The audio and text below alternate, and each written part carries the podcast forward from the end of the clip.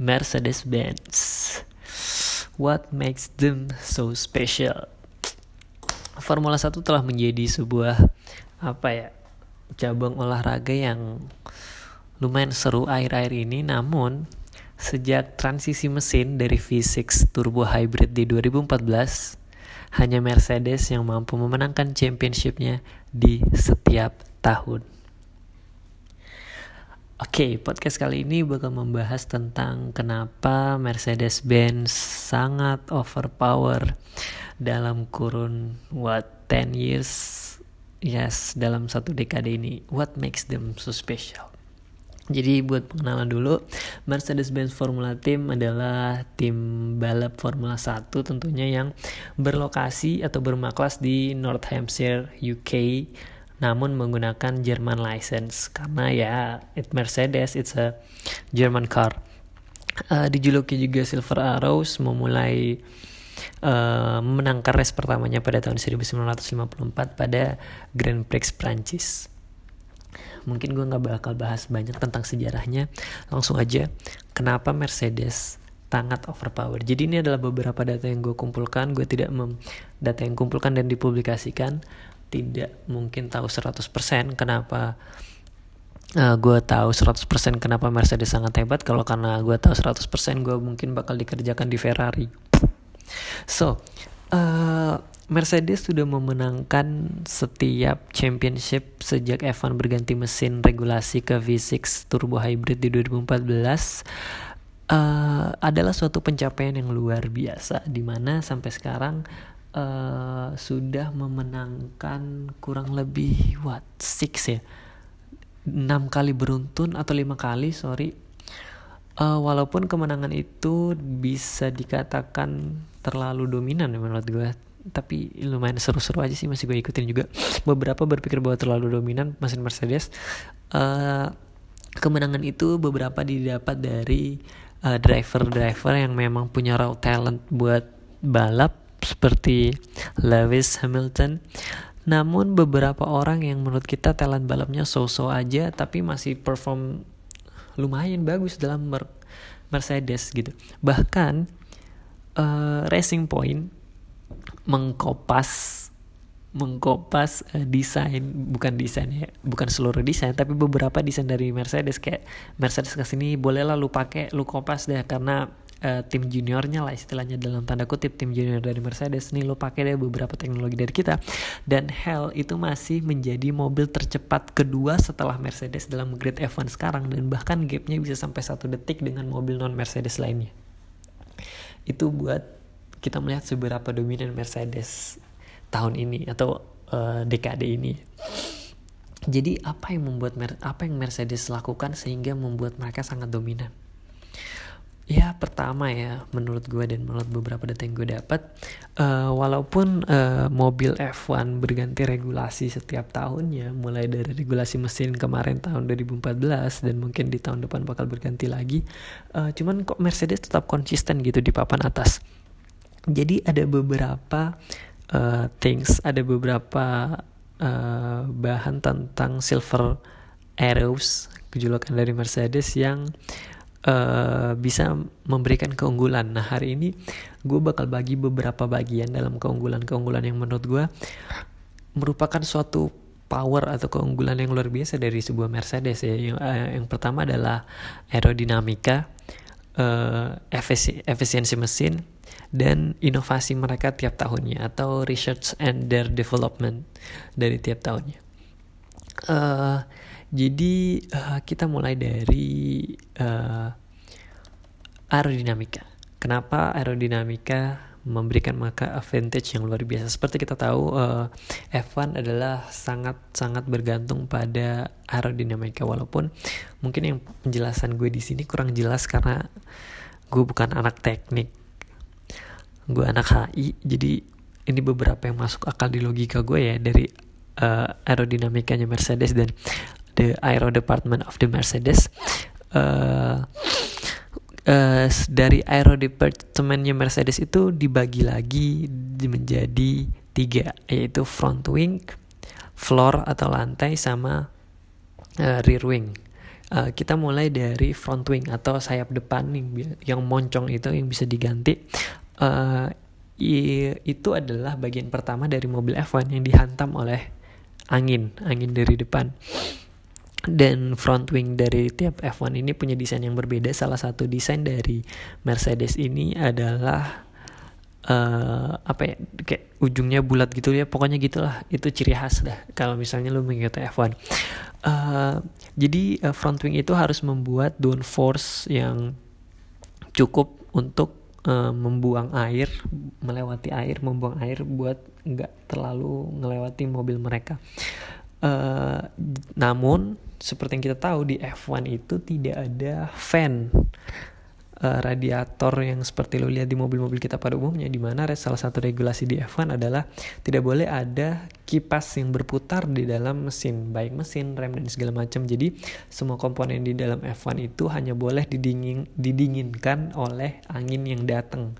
Jadi gimana caranya? Aerodinamika itu ya misalnya lo mau uh, mendinginkan remnya gimana? Uh, lu menchannel air yang datang angin yang datang buat mengarah ke rem lu untuk bisa mendinginkan rem and so on. Karena nggak boleh ada like nggak boleh ada part dari luar buat mendinginkan uh, apa pun istilahnya.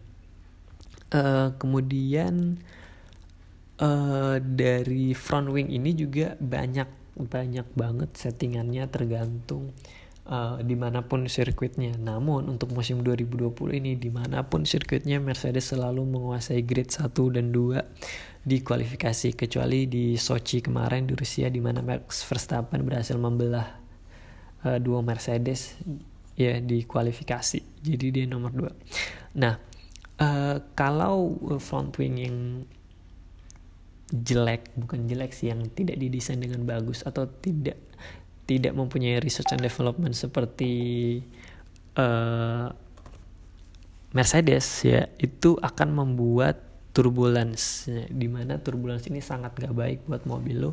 Dalam hal kecepatan tinggi turbulence air is so bad every single racer doesn't want it. Kenapa? Karena uh, turbulence dalam mobil F1 itu unpredictable. Lu bisa aja mobil lu melenceng ke mana-mana istilahnya. It spoils the momentum and sangat susah buat nge-avoid itu. Jadi kalau lu nonton atau F1 ya bahkan di jalanan di lurusan aja kalau lu lihat di cockpit view-nya uh, masih terdapat beberapa mobil yang masih counter steering. Padahal jalannya lurus-lurus aja antang-antang cuman setirnya masih agak nge-counter dikit. Atau atau uh, di saat Ferrari kalau lu ingat Ferrari Aus, kemarin di Austria keluar dari tikungan tiga yang tikungan panjang terus kemudian tikungan tajam itu uh, Ferrari uh, mobilnya sangat melenceng ya. Maksudnya melenceng dalam artian uh, belakangnya itu spin out ke mana-mana gitu. Rear endnya itu tidak mendapat grip yang cukup sehingga uh, Vettel akhirnya terpelintir sedangkan Leclerc sangat luar biasa berjuang buat ngebuat mobil itu lurus. Jadi orang-orang sering bilang Ferrari tahun ini it's like driving a tractor gitu. Itu yang lu nggak itu yang lu gak lu pengen dan entah kenapa bukan entah kenapa ya karena gue bukan anak teknik entah kenapa Mercedes sangat bagus dalam hal itu dalam mengatasi hal itu. Itu luar biasa. Nah setelah front wing kita masuk ke dalam floor atau lantai. Nah floor ini juga salah satu penting di mana uh, floor uh, atau bagian lantai dari mobil F1 itu rata ya. Bu kalau lu lihat dari atas bawah untuk meminimalisir turbulensi yang gue bilang tadi. Uh, jadi itu kalau lu ngelewati sebuah angin itu memberikan efek ada giant wing raksasa. Kalau gue kutip dari Top Gear adalah seperti ada gajah imajinasi yang duduk di atas mobil lu. Jadi dia membuat mobil lu tetap menempel dalam aspal. Uh, itu sih uh, untuk menyedot menyedot mobilnya ke bawah. Uh, itu juga luar biasa. Uh, eh, nempelnya mobil sebuah mobil uh, Mercedes di mana kalau lu lihat kemarin waktu kualifikasi di Sochi Bottas masih tetap mempertahankan grid nomor 1-2 walaupun dengan ban medium. Di mana yang lain tuh pakai ban soft yang technically ban soft itu lebih cepat daripada ban medium cuman Bottas pakai ban medium masih dapat grid nomor 2 apa nomor 1 gue lupa. Itu keren sekali maksudnya bukan keren sih itu terlalu OP sudah ter, sudah kelihatan sih juaranya bakal siapa sepertinya.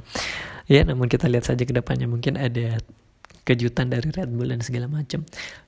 Kemudian yang terakhir yang paling belakang adalah F1 rear wing. Wing yang sangat gede, uh, settingannya bermacam-macam, bisa tinggi banget, bisa downward banget tergantung tracknya. Uh, kalau seperti yang kita lihat high speed circuit like Monza kemarin, di mana 90-80% itu drivernya ngegas aja terus uh, itu biasanya wingnya itu bakal diatur lebih tinggi untuk mengurangi drag dan menambah straight line speed karena eh, nggak uh, terlalu banyak tikungannya. Sedangkan untuk Singapura seperti yang kita lihat banyak tikungan dan segala macam tidak terlalu banyak eh, tempat-tempat uh, yang membutuhkan uh, gas yang tinggi atau membutuhkan ya open gas yang tinggi, biasanya wing anglesnya bakal diturunin untuk mengoptimalisasi uh, mendinginkan mesin dan rem seperti yang tadi gue bilang karena salah satu cara mendinginkannya cuma pakai angin. Jadi itu uh, itu basics dari aero di F1. Yang membuat Merc, Merc berbeda adalah Merc itu mobilnya panjang. Yep, panjang kurang lebih what six six foot nine officially ya mereka daftarin six foot nine inches. Uh, jadi mempunyai mobil yang lebih panjang itu membuat Mercedes atau gue singkat Merc aja uh, sebuah keuntungan yang lebih. Kenapa? Untuk membuat mobil yang panjang itu nggak bisa asal-asalan. Mungkin Ferrari bisa aja membuat mobil yang lebih panjang dari Merc, tapi nggak berhasil. Kenapa ya tadi? Karena mendesain aerodinamika itu sangat susah.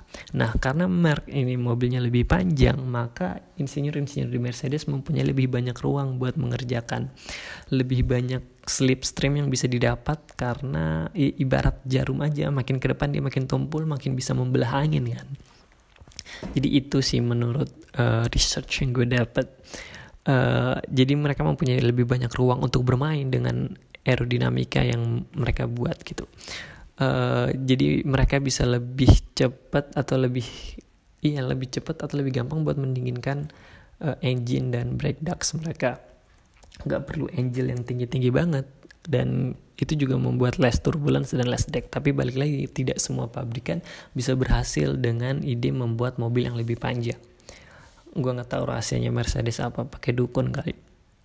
Dan karena engine eh, karena eh, mobilnya panjang jadi wheelbase-nya juga otomatis panjang. Dan tahun ini mereka eh, membuat DAS system. Itu mungkin gak bakal gue bahas di sini. DAS system atau bakal gue bahas nanti Uh, jadi ya itu karena lebih panjang, wing lebih besar, it creates more downforce dan it's totally different seperti Red Bull. Bahkan Red Bull saja posisinya bisa tergeser yang beberapa tahun ini Red Bull dianggap sebagai aerodinamika kings, aero kings of F1.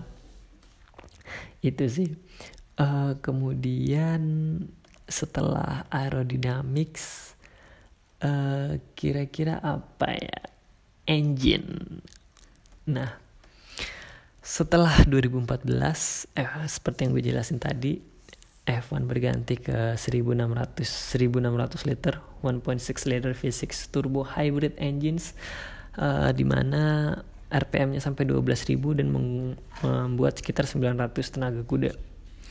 Nah, Mercedes ini uh, it's an another level if we talk about engine and powertrain uh, kenapa? Jadi apa rahasianya?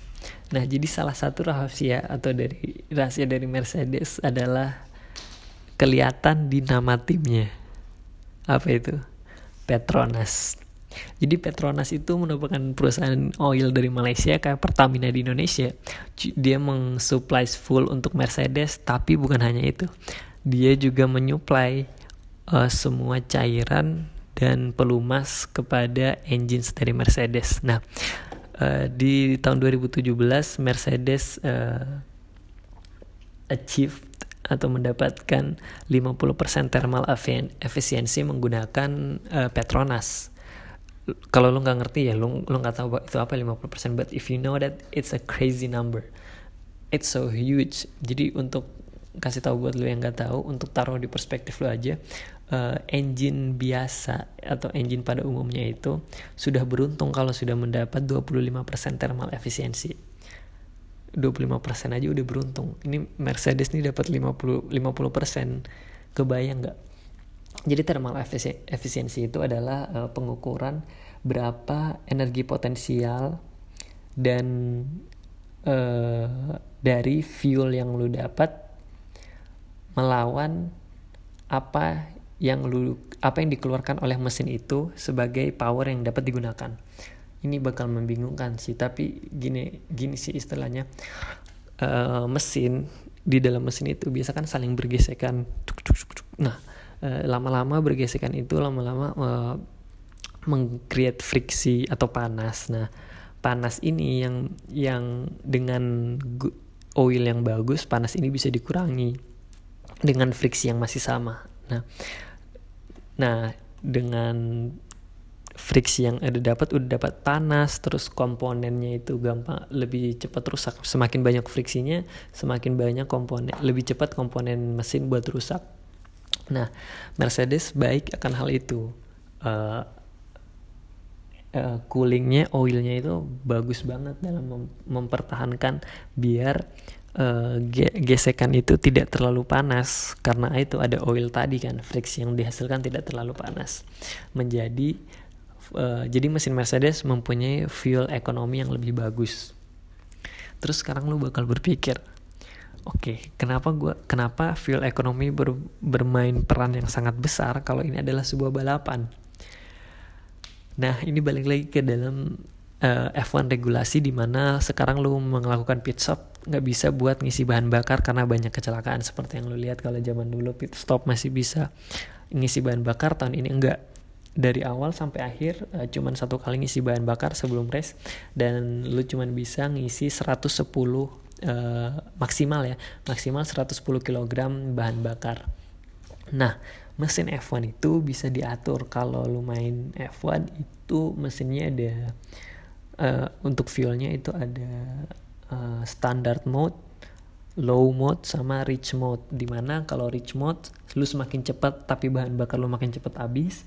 Standar ya standar kecepatannya tidak dapat top speed, gak dapat top speed, tapi uh, fuelnya masih lumayan efisien dan yang terakhir adalah untuk menghemat bahan bakar di mana otomatis lo nggak bisa dapat kecepatan tinggi tapi lo mengsave fuel lo. Nah, dengan uh, engine Mercedes yang lebih efisien ya, yang lebih tidak memakan terlalu banyak bahan bakar, uh, pada saat start uh, Mercedes bisa diisi dengan bahan bakar yang lebih sedikit dari mobil lain karena lebih efisien gak usah ngisi bahan bakar banyak-banyak sehingga membuat mobil Mercedes lebih ringan dibanding mobil-mobil lain. Atau lu bisa lu bisa ngisi bahan bakar tetap sama tetap maksimal dari 110 cuman dari lap awal sampai lap akhir itu dia bakal meng menggunakan engine mode yang rich yang nomor 3 yang paling tinggi. Dan membuat lebih banyak tenaga gitu. Itu mungkin uh, apa yang didapat oleh Mercedes party mode ya. Jadi kalau lu ngikutin F1 juga, Mercedes itu punya party mode untuk kualifikasi. Jadi di mana dia di satu lap itu dia bisa flying I guess. Cepet banget. Cuman dia bisa dipakai kualifikasi walaupun sekarang udah di ban juga.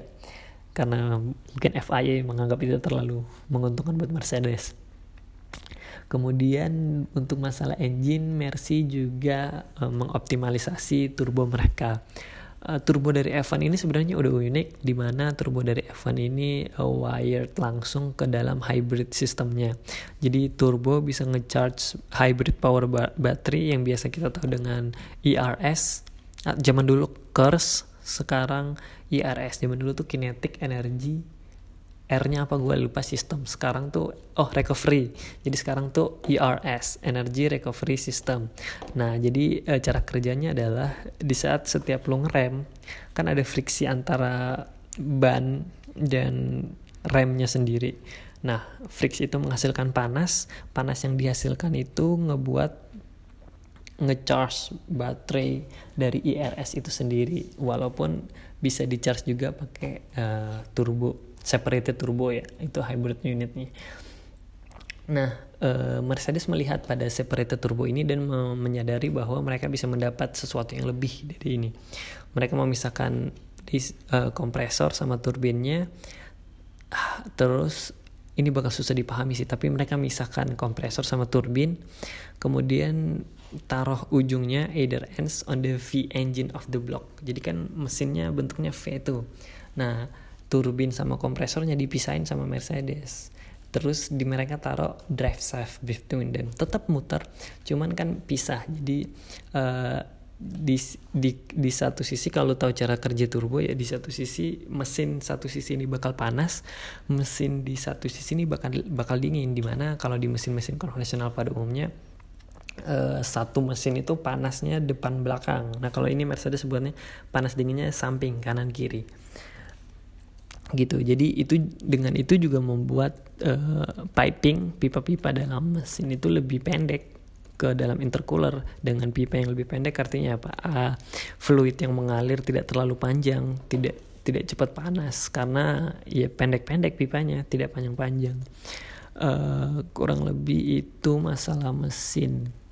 Eh thermal efisiensi tadi ya. Masalah thermal efisiensi itu masih masuk ke dalam thermal efisiensi uh, nah sekarang kalau lu nonton F1 kemarin lu pasti tahu salah satu uh, kelemahan Mercedes adalah hari yang panas. Ada dua sih setelah gue lihat. Yang satu gue, yang satu ini dari research, yang satu opini gue pribadi ya.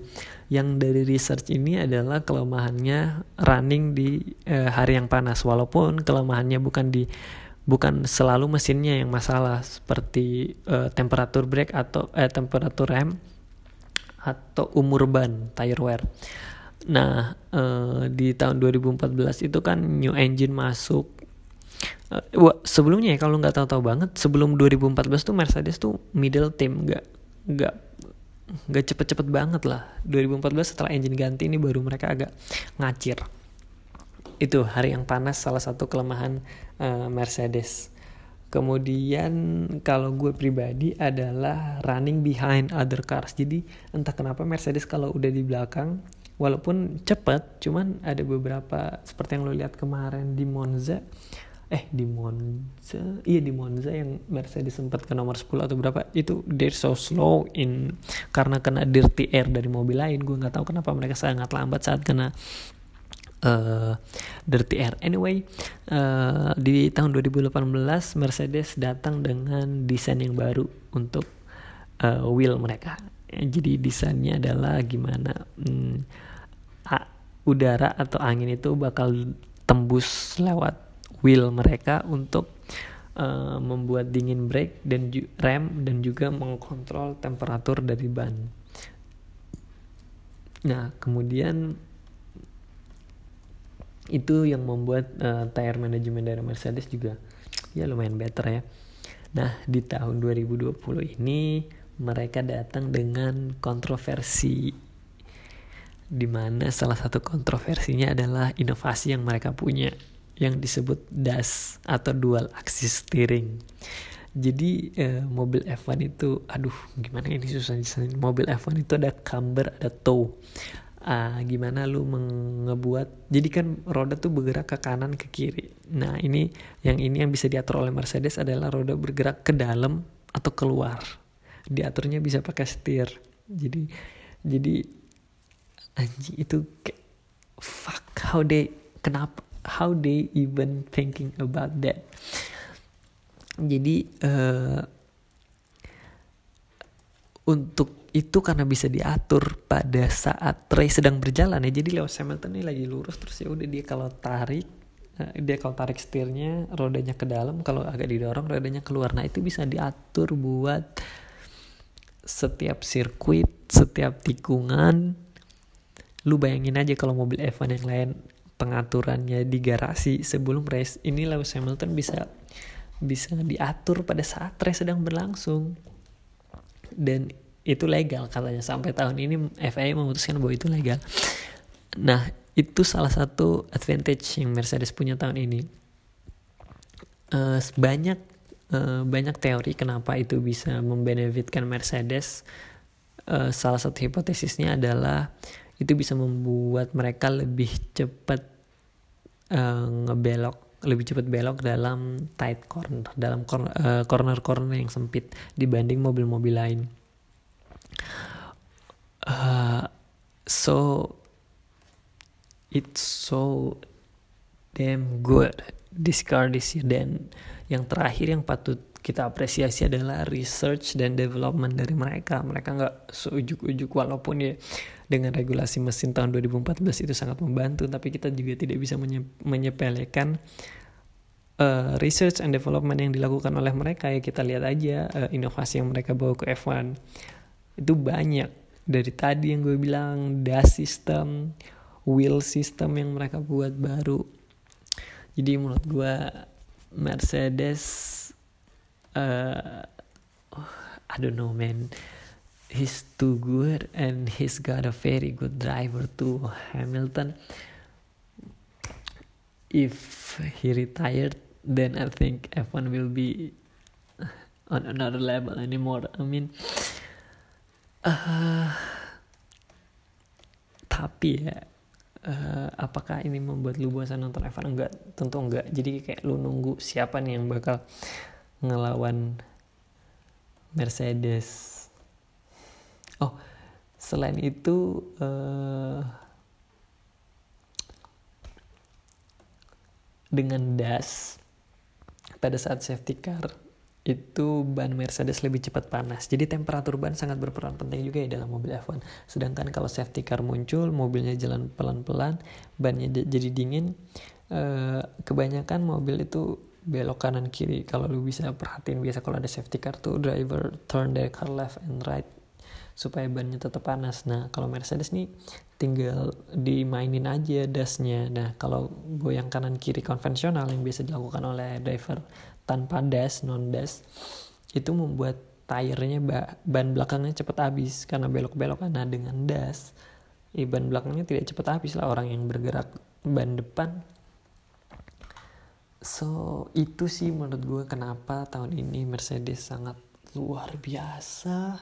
Bukan ini doang sih tahun ini uh, mendapatkan 6 konstruktor championship 6 2014, 2015, 16, 17, 18, 19 6 kali beruntun. Lu bayangin aja tuh 6 tahun nggak ada yang bisa ngelawan dia. Not even a Ferrari.